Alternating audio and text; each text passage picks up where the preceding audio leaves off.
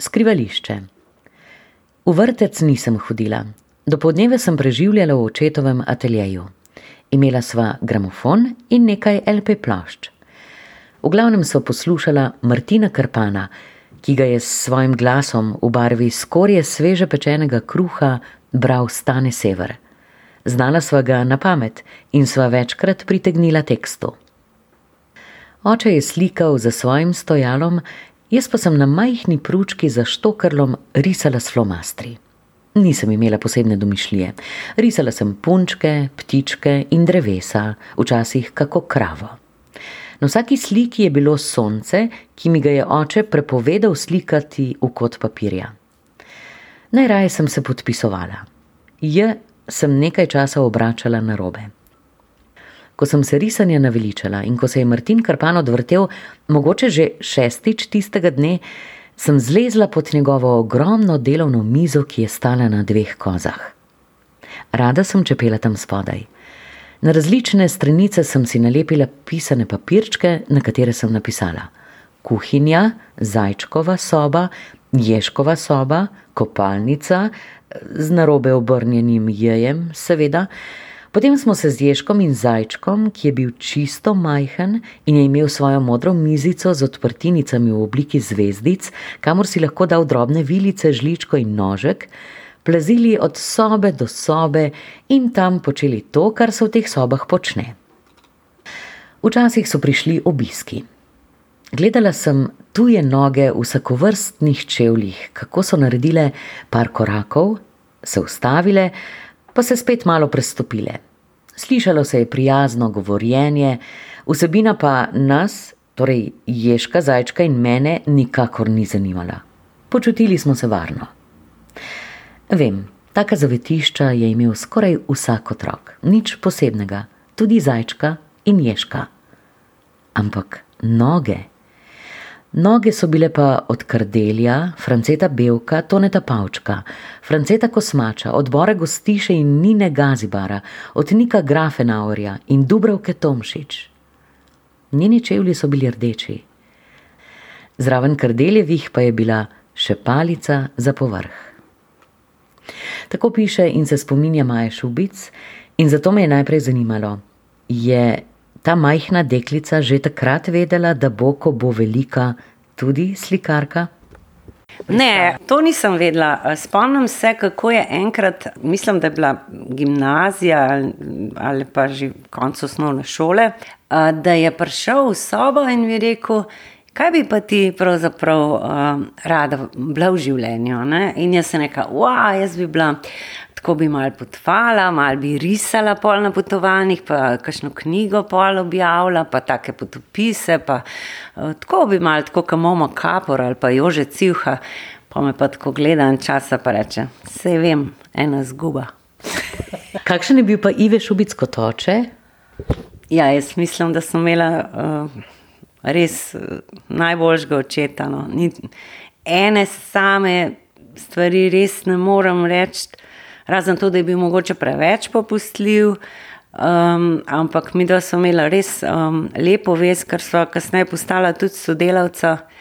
Um, žal pa je um, k malu, ko sem jaz, ravno ko sem začenjala samostojno pot, uh, je on umrl, tako da ga ma še danes ga pogrešam. No? Tako, čisi, uh, ne kot očeta, seveda, ampak uh, čisto kot enega profesionalnega sopotnika. No. In zdaj tu le sediva v zdaj vašem ateljeju, kjer vi ustvarjate, to je bil nekdaj očetov atelje. Če bi te stene govorile, kakšne zgodbe bi pripovedovali? Ja, že mojih je veliko. ja, res je, to je njegov atelje, ki je hiša, ki je pravzaprav arhitekt Tonem Lakar. Um, skonstruiral prav za uh, njegov atelje, uh, to je krasen prostor s severno svetlobo. Uh, vedeti je pa treba, da je on imel, uh, čeprav imam še isto pohištvo, ista štafelaja, oziroma reče se temu slikarsko stojalo. Sem vendarle, imam jaz uh, nered uh, v svojem redu. Uh, on je bil pa izredno pedanten uh, človek in je imel tudi svinčnike, čopiče, to, to je bilo vse v vrsti. Vse velik slikarjev je, mislim, imajo res um, lepo. Jaz sem bolj ta stereotip, ki velja, da so umetniki vsi tako, to pravzaprav ne velja več, no, jaz sem še ostanek. In um, tu so zdaj v Poljanah, nekako ste povezani eh, na poti med Škofeloko in Poljanami in, in se držite še kar tega, kako v otroštvu. Ne? Ste mi prej povedali, pol leta preživite eh, v Škofeloki, srednjeveški, pol leta tu bolj na podeželju, bomo rekli. Ja, na Poljane sem eh, zelo vezana, itak smo celo življenje hodili gor pa dol. Imam pa, moram reči, um, imam zelo rada mesta tudi. Um, Zaenkrat si še želim uh, nekaj časa v mestu preživeti, čeprav tukaj imam nivo, uh, naravo in res dober atelje, tako da je, tukaj imam idealne pogoje. Vendar vsem pogrešam malo um, mal več, sicer loka ni neko strašno mesto, ampak tudi polana niso neka mehna vas, no, tako da ni neka tako strašna razlika. Ne. Pa blizu sta oba kraja. Ja, se večkrat ho, grem dvakrat na dan, gor pa dol. Ja. Bo treba biti malo bolj ekološki. No. Preden se osredotočiva na vašo eh, umetniško kariero, kaj, kaj trenutno ustvarjate? Recimo? Trenutno ustvarjam za Narodni muzej oziroma za ZRC SAZU, bo nek simpozij o grofih celskih, kjer bom med drugim jaz predstavila tudi, kako so, slika, kako so slikali v tistem času fresko in bom naredila edini kopijo edinega um, znanega um, grba, njihovega grba, uh, ki je na steni. Um, in to. Prav zdaj čakam zidarja, da mi pride na metat svežo met, kamor bom potem to naslikala. Ja. Ste že eh, kmalo začutili, da bo freska tisto, kar vas bo zaznamovalo, oziroma zaznamovalo vaše umetniško delovanje? Zaznamovalo me je itak, takoj, ker sem mogla očetu pomagati. Morala sem, ker uh, pač on je rabo pomočnika, um, doma so pač nekako uh, videli, da jaz to zmorem. Um, moram reči, da sem začela kot navaden vajenc, to že tam nek šesti razred osnovne šole. Mogla sem uh, nositi vodo, čopiče, barve, vse, mislim, prat. Potem sem počasi um, tudi, uh, recimo, že lahko kaj namešala, kakšno barvo in tle na freski Poljanske ustaje sem že samostojno lahko naslikala napis. Um, In v bistvu, jaz sem si pa strašno želela, da bi bila receptorka v hotelu. Jaz sem mogla pa delati te freske, blazno sem si to želela, ali pa saj, da bi šla lahko kakšno to varno delati, pa to, uh, pa mi doma niso pustili. In um, še danes, še danes bi bila receptorka v hotelu. Evo, tega pa nisem vedela. No, ampak, ko ste že omenili kot pomočnica ne, pri uh, očetovem ustvarjanju, katera freska očetova je pa vam najbliže? Katero delo njegovo? Prav delo njegovo. Jaz imam ene par njegovih um, malih neznanih slik, e, to je ena ena noč, tlele, ene, enega pobočja, ki se mu reče Golava, recimo tam je zelo ljuba. Potem so mi eni, polje pa tudi so neke slike, ki so povezane tudi z določenimi priložnostmi, ki me na to uh, vežejo. Seveda spoštujem vsa ta velika dela. Uh, vedno znova se čudim, ko grem čez njegov arhiv ali pa gledam kakšno knjigo, ki je ilustrirala. Si rečem, da res, res mi je žal, da ga ni več, da bi ga lahko še kaj več vprašala. No. Da nam zdaj reka, da je mogoče ta golava, da mi je ena najljubših. Naredil pa tudi polno nekih mojih portretkov, ki so tudi uh, mi mogoče ljubi. Kaj pa, kar se tiče fresk? te najbolj znamenite, kar se tiče, imate drugi izbor. Te znamenite so pač znamenite. Imam tudi spomine na, na kar smo skupaj.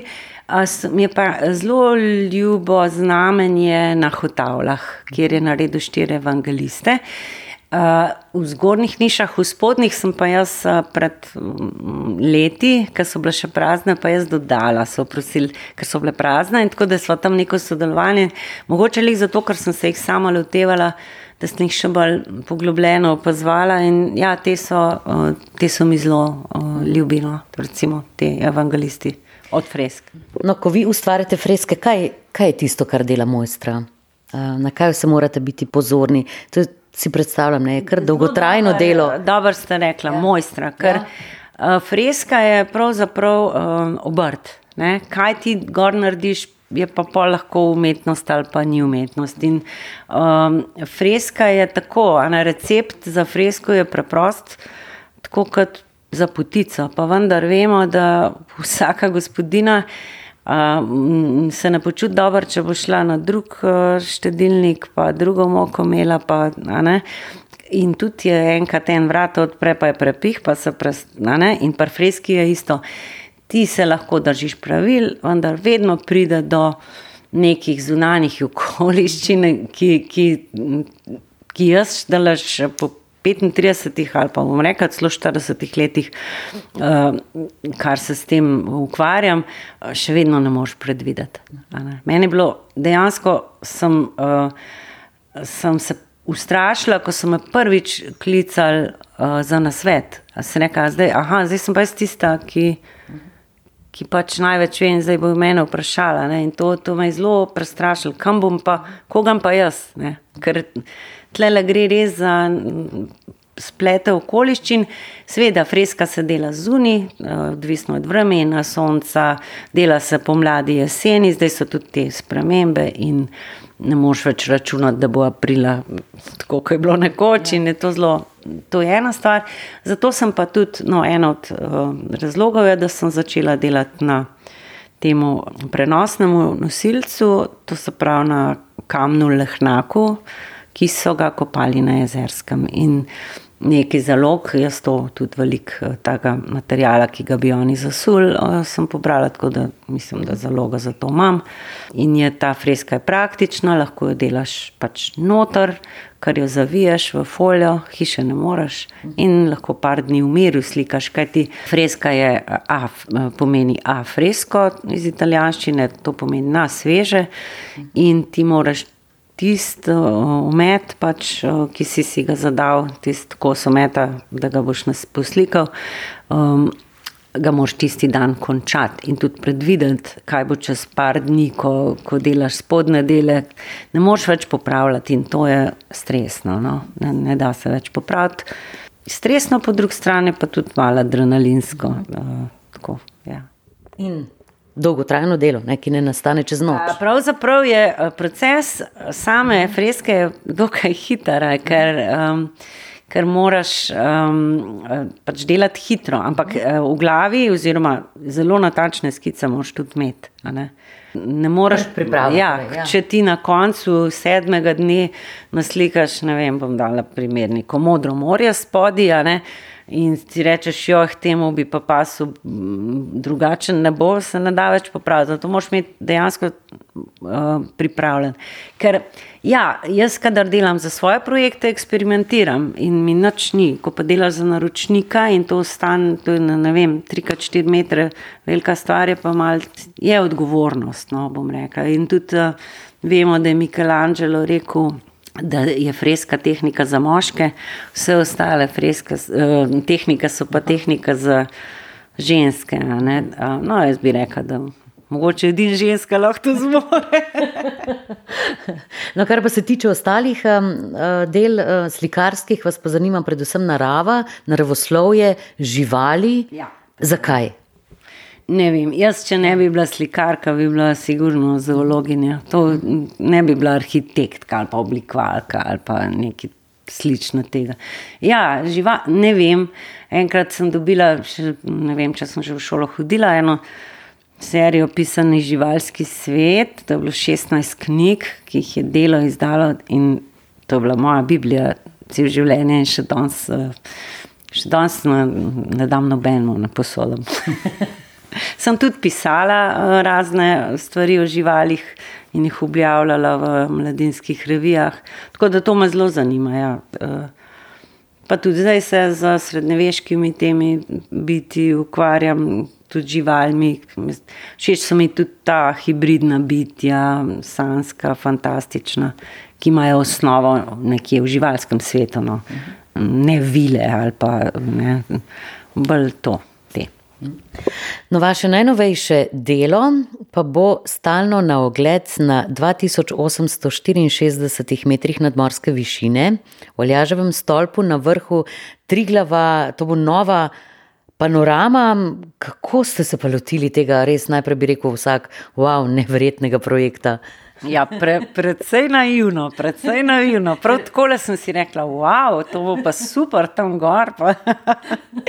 predvsej naivno, ja. mislim, tako, mogoče pa zdaj ne bi uh, sprejela, če bi vedela, da, da bo to dela.